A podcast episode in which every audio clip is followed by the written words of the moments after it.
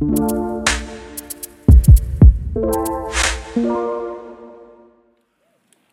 in 2003, the same year that many of you were born, was one of the most significant years in basketball history. In 2003, that was the year that LeBron James, arguably the best high school basketball player to ever play, was drafted into the NBA. And that was a big deal because everybody was waiting on this day for LeBron James to be drafted. And it was a cool story because he got drafted by his hometown team. The team he grew up in the backyards of playing with as a, as a kid growing up, he got drafted by them. And some might say, yeah, that's cool, but it wasn't a coincidence that he got drafted by his hometown team. You see, because how the NBA draft works is the team that has the worst record in the previous year, they have the best odds of getting the first round draft pick. So Cleveland Cavaliers said, LeBron James is coming out in 2003. In 2002, we're going to have our worst season that we could ever have. Our goal in that season is to lose every single game that we possibly can because LeBron James is that valuable to us. And if we can get our hands on getting him, then we're all for it. So they did some crazy stuff that year. I mean, they had their best player on the team and they just traded him away for nothing to help them lose. They had a coach that went on a two game winning streak, two, just two games, and he got reprimanded. Can you imagine that as a coach coming in? It's like, great job, guys, we won two games. And they're like, stop winning, stop it. That's not your job here. Your job is to lose. But it was because they saw the value in LeBron being that great, that high, that it that nothing in that 2002 season was positive when it compared to the thought of having LeBron James in their uniform. Well, you see, it's one thing to give up an entire season just to get a player. But you know what? At the end of the day, it's sports, right? Like, you still got life to live. You move on. But it's another thing to give up your entire life, your entire life to follow someone. And that's what Christianity is. That's what the Bible tells us is that in order to have a relationship with Jesus Christ, we don't have to just give up a portion of our life. We are to give up our entire life to live and to follow Jesus. In this world, this world is not going to make it easy for us. This world is going to continue to throw out distractions and try to put things out there that tempt us to make us think that the value of what the world has to offer compares in some way, shape, or form to what following Jesus Christ is. And so the world will continue to throw things out there, but as Christians, we ought to have a, value of Jesus Christ that is so high, that is high above anything else in this life, that no matter what it takes, whatever we have to get rid of in our, in our life, we know that it is worth it all to follow Jesus Christ. You see, because otherwise, we may know Christ, we may you know, have a good theology, we may, may be reading our DBR every single year, we may be able to, to reel off you know, hundreds of Bible verses off memory. But then on the day that all of us will finally have at the end of this life where we meet God and we think that, hey, Jesus, we know so much about you, it'll be unfortunate because he'll say, I don't know you though. I don't know you because you spent your entire life building a relationship and conforming to what this world has to offer, and you didn't spend any time getting to know me. We're in our passage today in Philippians, if you want to go ahead and turn there, we're going to be in Philippians chapter 3. We're going to start in verse 8. What I want to make sure we do is I want to open up God's word to help us look and help us have a better idea of how we need to compare our relationship with Jesus Christ and the things that this world has to offer. And Paul sums it up well for us beginning in verse 8. Philippians chapter 3, beginning in verse 8. It says this It says, Indeed, I count everything as loss. So Paul saying, everything that I earned in my life and everything moving forward, I count it as a loss. Why? because of the surpassing worth of knowing Christ Jesus, my Lord. For his sake, I have suffered the loss of all things and count them as rubbish. Rubbish. I, I, I like some other translations because I think ESV is being nice with rubbish. Other translations say garbage or poop. Hopefully, I don't have to illustrate that, but, but he compares everything in life to poop. He says, in order that I may gain Christ and be found in him, saved by Christ. Not only having a righteousness of my own that comes from the law, Paul saying, not, not only just, just worrying about what I'm able to produce, but only that which comes through faith in Christ. The righteousness from God that depends on faith, that I may know him in the power of his resurrection. That same power that raised Jesus from the dead. As a Christian, you have that same power in you in the Holy Spirit. He says, and may share in his sufferings, becoming like him in his death, that by any means possible I may attain the resurrection from the dead. So Paul says, by any means possible. And what he's not saying there, he's not uncertain of his salvation. He's not saying he, he's unsure of it. He's saying it doesn't matter how I go out, whether I'm beat, whether I'm crucified, whether I'm beheaded. All that I want at the end of the day is I want to attain the resurrection from the dead and go be with Christ in heaven. That's all he cares about in this life. My daughter Blake is, uh, she turned three last year. And, you know, when you turn three years old, we want to, I want, I want to give her some freedoms in life. Not too many, but just enough for a three year old, right? And so what we decided to do was starting to allow her to have some freedom in what she wants to eat. Okay, I put some restraints on it because in her mind, she just eat chocolate all day. But certain things we let her have some leeway on. What would you like to eat? And as a parent, this is a painful process to let a three year old who thinks sky is the limit and I have to narrow it down to what I want to eat for this meal. So if you can imagine, it's just filled with a lot of, um, um, well, uh,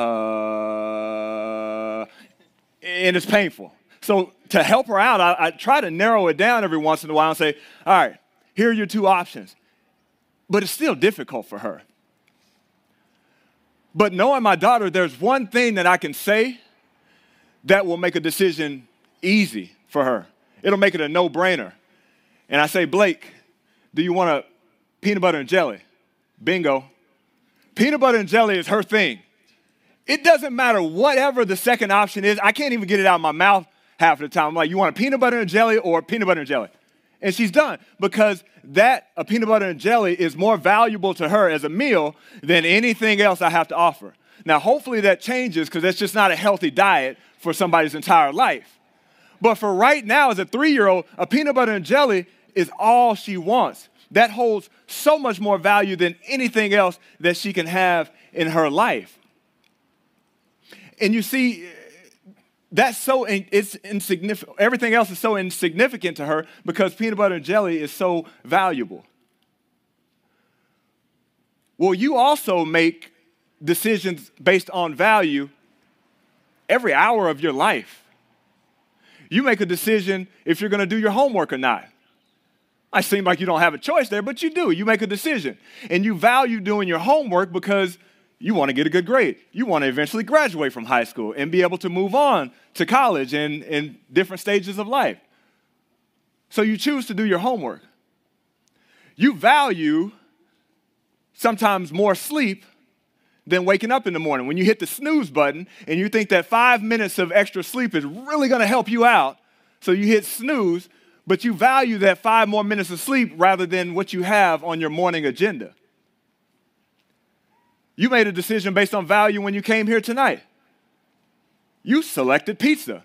You chose pepperoni or cheese based on what brought you more value and what, you, what satisfied your appetite for tonight. You see, there, there's all kinds of decisions and, and evaluations that we make within our life that we determine something's more valuable than the other thing. But you see, all of those things that I just mentioned, those happen in certain areas of life. They happen at certain times. You see, the, the value of having Christ, the value of glorifying Christ happens in everything in our life. Every part of our life, we have an opportunity to be able to glorify Christ. That's always on the table. And our value of Him must be so high, so high at all times that everything else that the world puts in front of us is insignificant. It's insignificant compared to Christ. And that brings us to point number two this evening is we need to realize the insignificance of everything when compared to Christ. Realize the insignificance of everything when compared to Christ. You see, Paul understood that. And Paul knew that everything was insignificant. And it wasn't because Paul was just, you know, down and out and he didn't have another choice in life. You see, Paul was a big deal. Paul had this celebrity status among the, the Pharisees. You see, he had a great resume. He was born a Hebrew. He was trained under Gamaliel, which is like having a Harvard education. And he defended the Jewish faith, so much so that when Christianity came upon the scenes, he started persecuting and trying to kill Christians because he saw that as being an enemy of the Jewish faith. But then Paul gave it all up. He gave all of that up, everything in his life. Why? Because he knew it didn't compare to knowing Christ. Nothing meant more to Paul than salvation in Christ and getting to know him more and more through having a relationship with Jesus Christ. You see, because in, in verse 8 and verse 10, we see the word know Christ and, and getting to know Christ. But what I want y'all to understand tonight is that word know in the original Greek is, is, not just a head knowledge of knowing who Christ is, being able to recite some things about Christ. It's about having a relationship. It's more intimate, that word know in verse 8 and verse 10. So it's about having a relationship with Christ, not just having a head knowledge of Him. So, what does it mean to have a relationship with Christ? You see, I don't want you to overcomplicate this, but think about what it means to have a relationship with somebody you know here. Right? You, you didn't just walk up to that person after hearing a few facts about them and, you know, uh, browsing through their Instagram feed and walk up to them and say, you know what?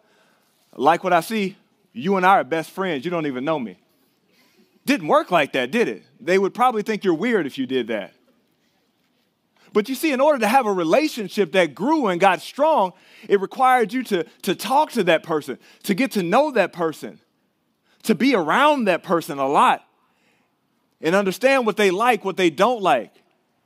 And you started to develop a love and a desire and a care for that person. And you wanted to be around that person more and more and more. It's because you had a relationship with that person. Jesus is far better than any earthly relationship that we can have. In the same way we develop an earthly relationship, we need to be doing the same thing to develop a relationship with Christ. We need to be talking to Christ. That means going to Him in prayer. We need to be getting to know Christ, studying Christ, finding out who He is. That means opening up the Bible and finding out exactly who Christ is. And that doesn't mean we need to overcomplicate it. That doesn't mean we need to figure out a way that, that suits our needs and suits our desires and makes it enjoyable for us. It's the basics of it. It's praying and studying God's word.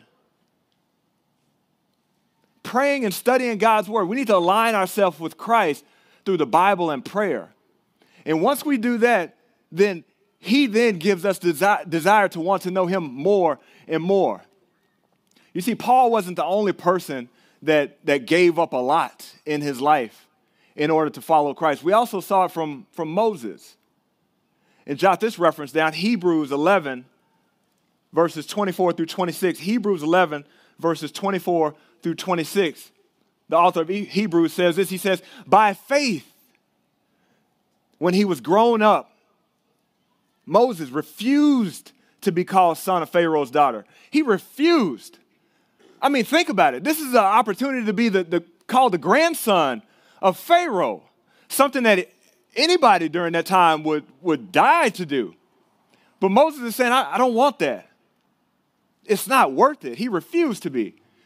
What did he rather have? It said, verse 25, choosing rather to be mistreated with the people of God than enjoy the fleeting pleasures of sin. He considered the reproach of Christ greater wealth than the treasures of Egypt, for he was looking to the reward. So he considered suffering for Christ rather than having all the riches in the world at his fingertips. You see, you and I can only see everything as insignificant if we really understand how important Christ is, how significant Christ is to us in this life. You see, because most of us will verbalize this all day long. You know, even as I'm saying this stuff right now, you'll nod your head and say, Yep, I'm right there with you, Kellen. But our lives clearly don't reflect that. You say we, we say Christ first, but then we spend more time on, on the internet and on social media than we do in our Bibles. We say Christ first, but we spend weeks and months and even years not ever mentioning the name Jesus Christ to the friends outside of church that God has put around us.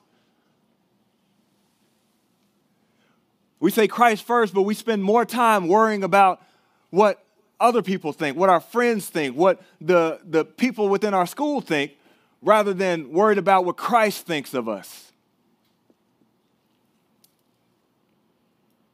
You see, anything that, that does not glorify Christ in this life is a distraction.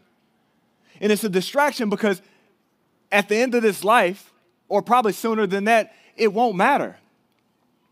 It won't matter at all. Oh man, so everything is distraction?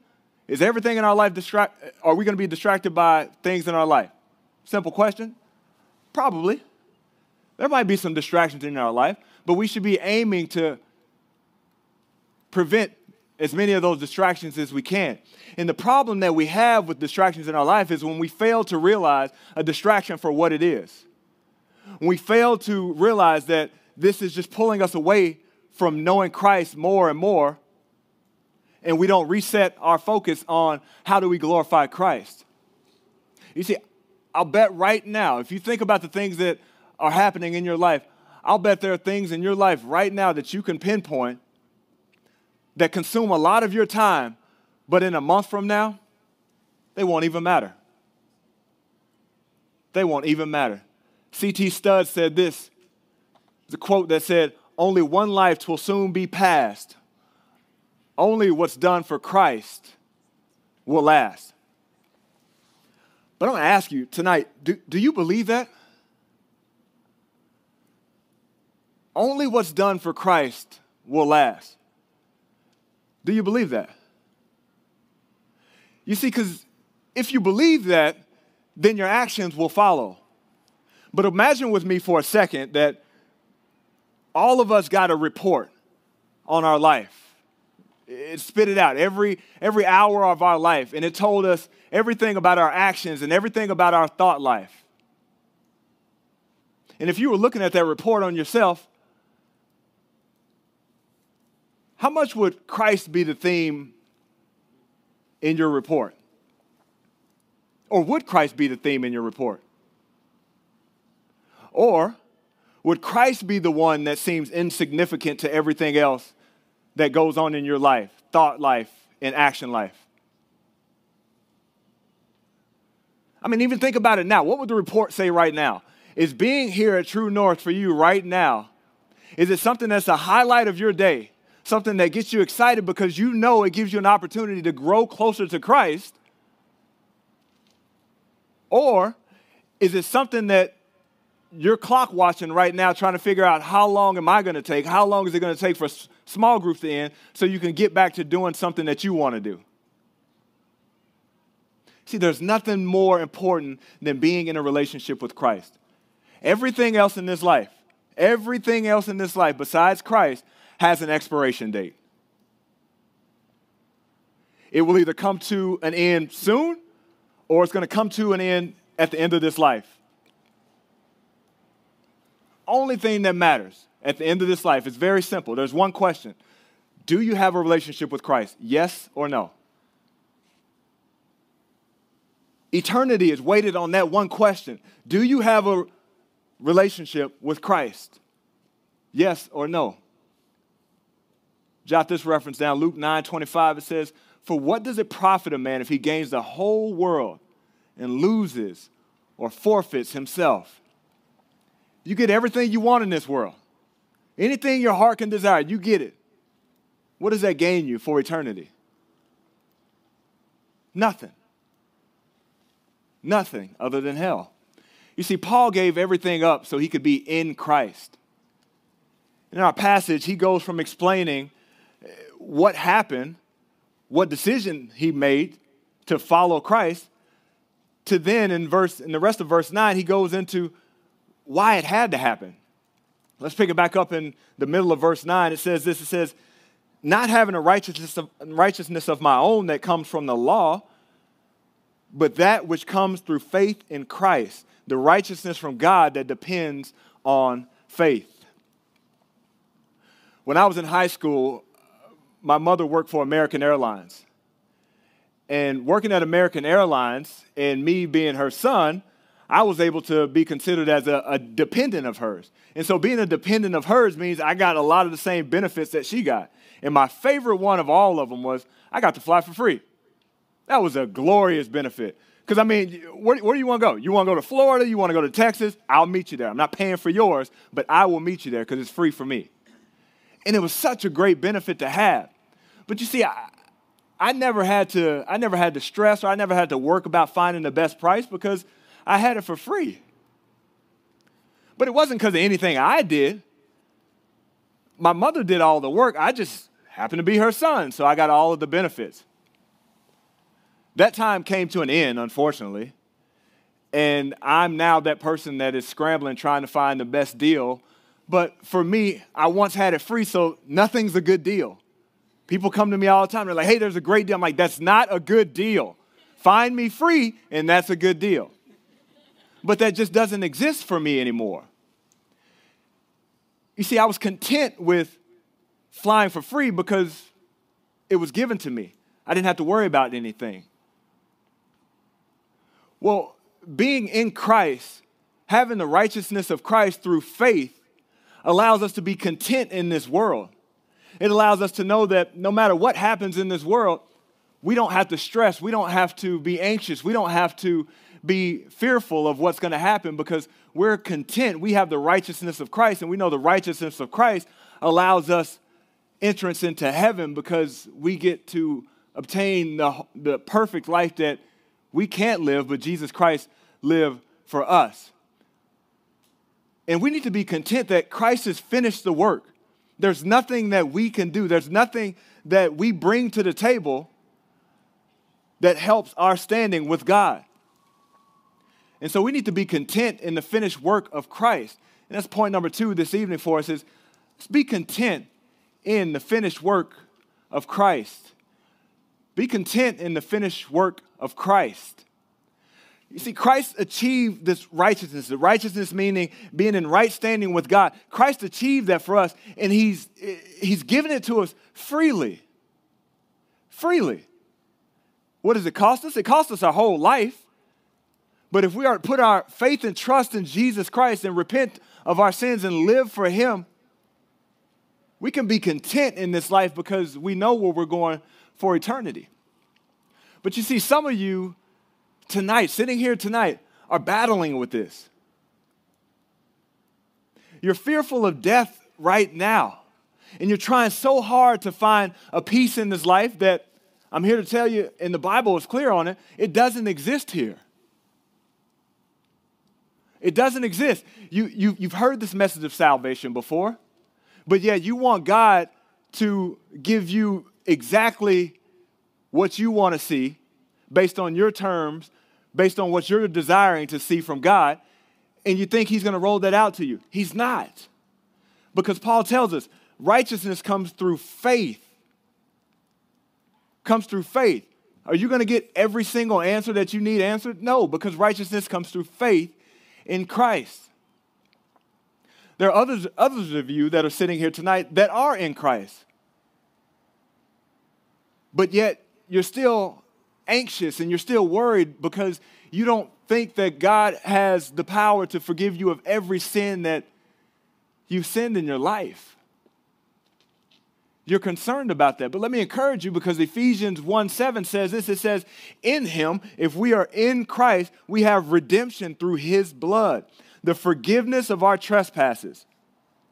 The forgiveness of our trespasses. It doesn't say our trespasses to a certain extent, it says the forgiveness of our trespasses according to the riches of his grace.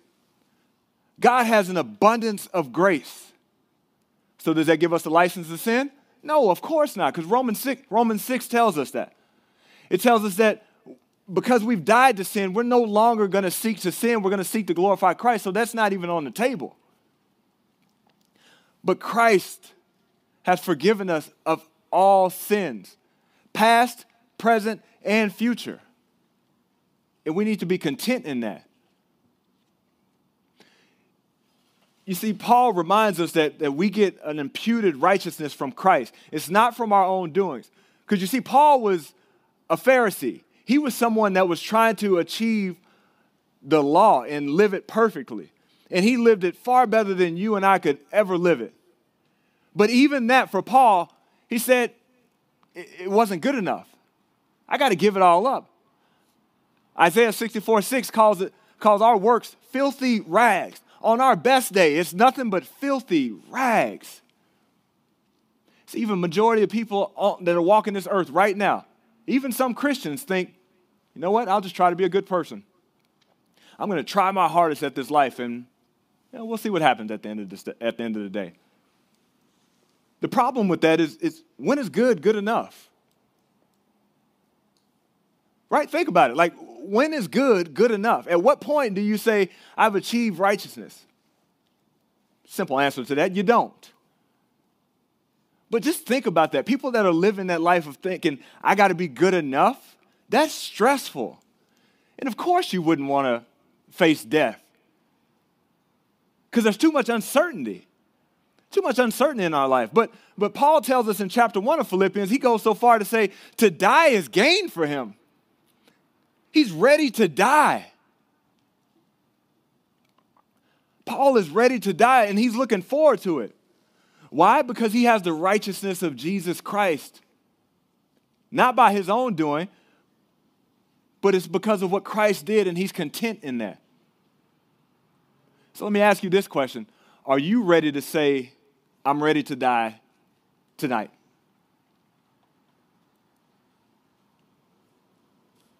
I'm ready for death tonight. Could you say that? Not because of anything you've done, but because you know you're secure in Christ. You know you have the righteousness of Christ. And I get it. I, I get it. Being, being a high schooler, what, 15, between ages 15, 18, you think, I got a long life to live. I got plenty of time to figure it out.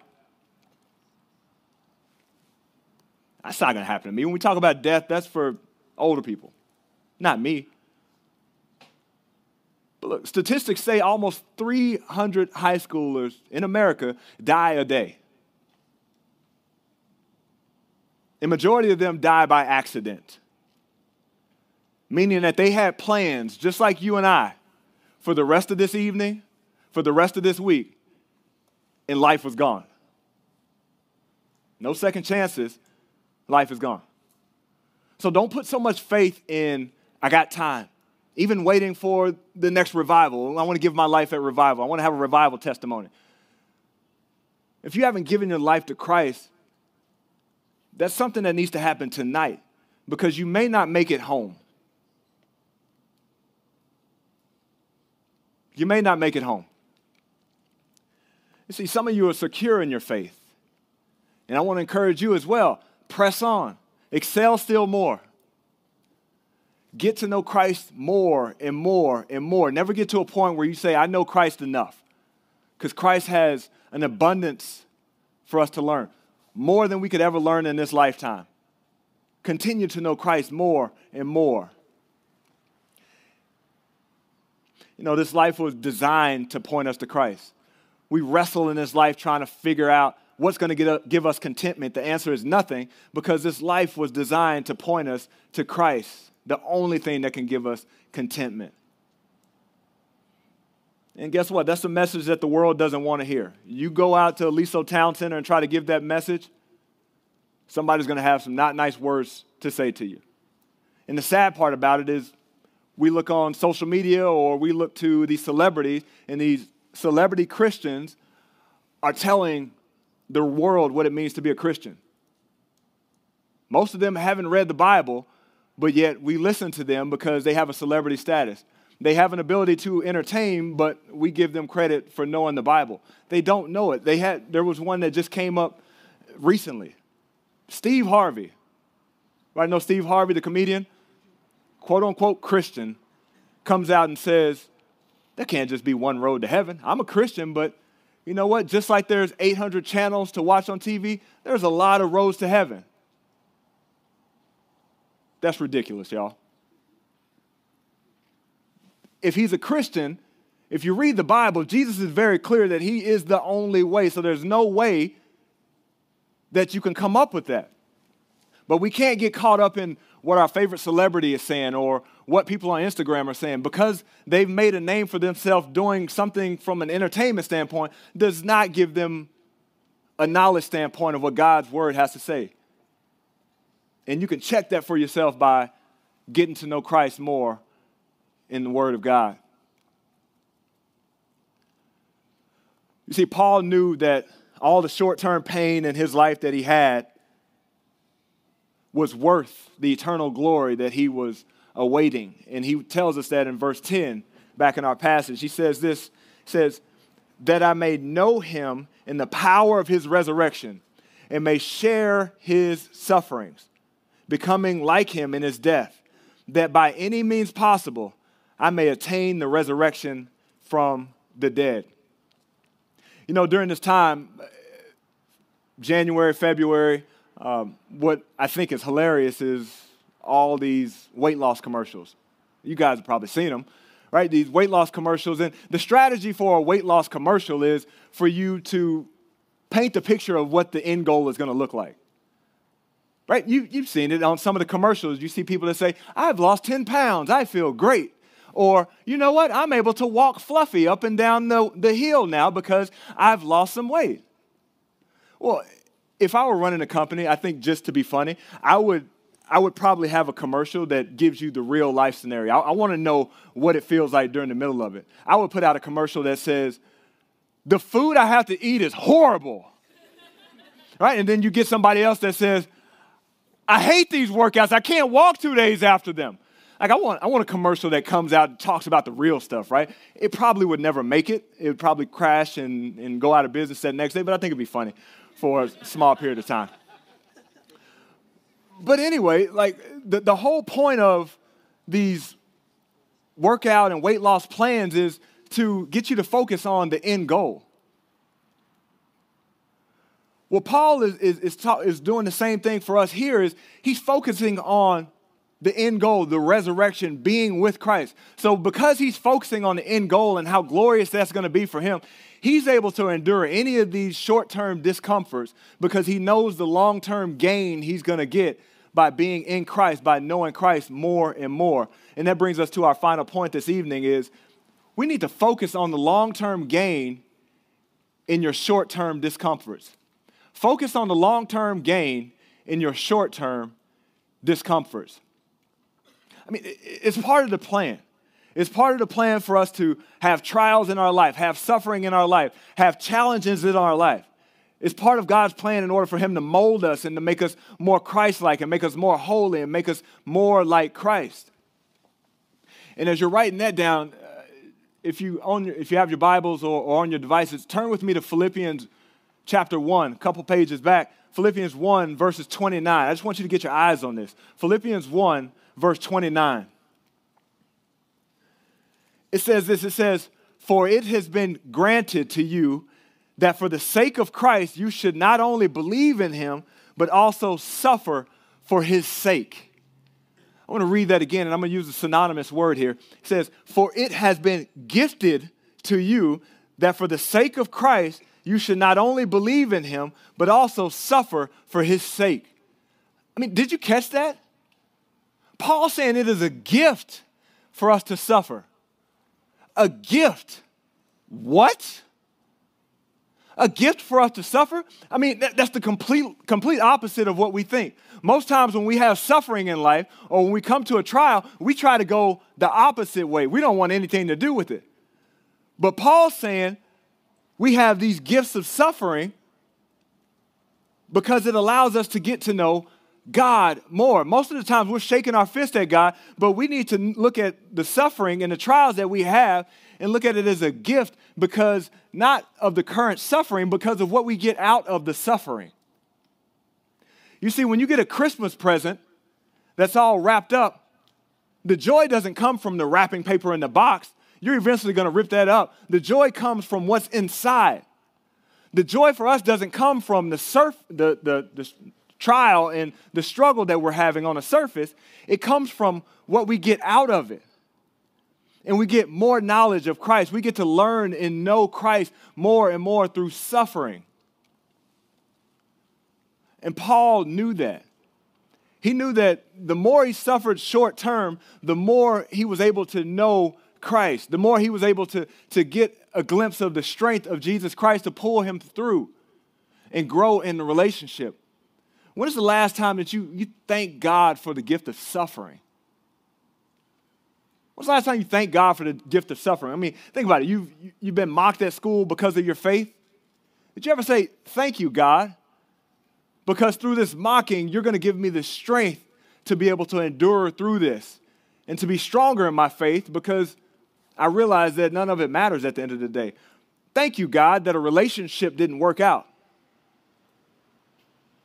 You broke up a relationship that I thought it was the person I was going to marry, but you broke it up and now you've given me an opportunity to get to know you and get closer to you because really that was just a distraction for me. Thank you, God, for putting me in a low place while scrolling through social media. Now I don't want to go on social media and I can be more productive with my life because you've given me this trial. Short term discomforts will go away. The long term gain that we get out of those discomforts, those stay with us for the rest of our life. You see, it didn't matter what the world threw at Paul. All that mattered was knowing Christ at the end of the day. And we need to be more like Paul because we need to understand that, that we come to know Christ more in our life through a trial rather than when things are going well. You see, when things are going well, we have a tendency to think, you know what? I'm not that bad of a, I'm pretty good. I'm pretty good at this thing called life. But God knows there's nothing more effective and nothing that gets us on our knees quicker than a trial. And so sometimes He'll shake our life up a little bit in order to bring us closer to Him. I mean, you think about even non Christians. Non Christians are so quick to say, hey, can you pray for me? Because it's just a natural thing to do, is to go to God when we suffer with a trial or a challenge in this life. God doesn't waste a trial. Can we understand that tonight? That God doesn't waste a trial. Every trial that you have, every suffering that you have, every tough time that you have, there's a lesson that God is trying to teach you there. We just need to be praying and looking exactly for what that is. Paul knew the long term gain, and he was able to say verse 11 ends us with that by any means possible, I may attain the resurrection for the dead, from the dead. Paul, we're going to put you in prison. Okay. I'll go share Christ with the Philippian jailer and bring him to salvation in Christ. Paul, we're going to beat you. Okay. I'll take this beating and allow a lot of people to witness it and they're going to see how strong I am, my faith, and they're going to see I'm not budging because this is serious. Paul, we're going to ruin your reputation. Guys, it doesn't matter. The only thing that matters to me is what Christ thinks of me. Call me what you want. Long term, I know what I'm going to gain from it, I know where I'm going. Do you have that faith? Do you have that faith? Right now in Japan, there's a 30 year old that owns a company, and evidently, weird as it is, he's making a killing off of this company. And the name of this company is called Odorit. And what Odorit does is you pay $150 and it gives you an, a, a full page analysis on, catch this, how much you stink. It gives you a full page analysis. It breaks everything down. It, it gives you a rating on one to five on how bad you stink. And my favorite part in, in seeing this article was that one of the statements that it made was the reason that we started this company is because we know that it's, it's challenging and it's a tough thing for your friends and family members to be honest with you on how bad you stink. Get new friends if that's the problem. Get new friends. Because you know what? I got a three and a five year old at home right now. And anytime I come home from some Compass Active workout, they have no problem saying, Dad, you stink.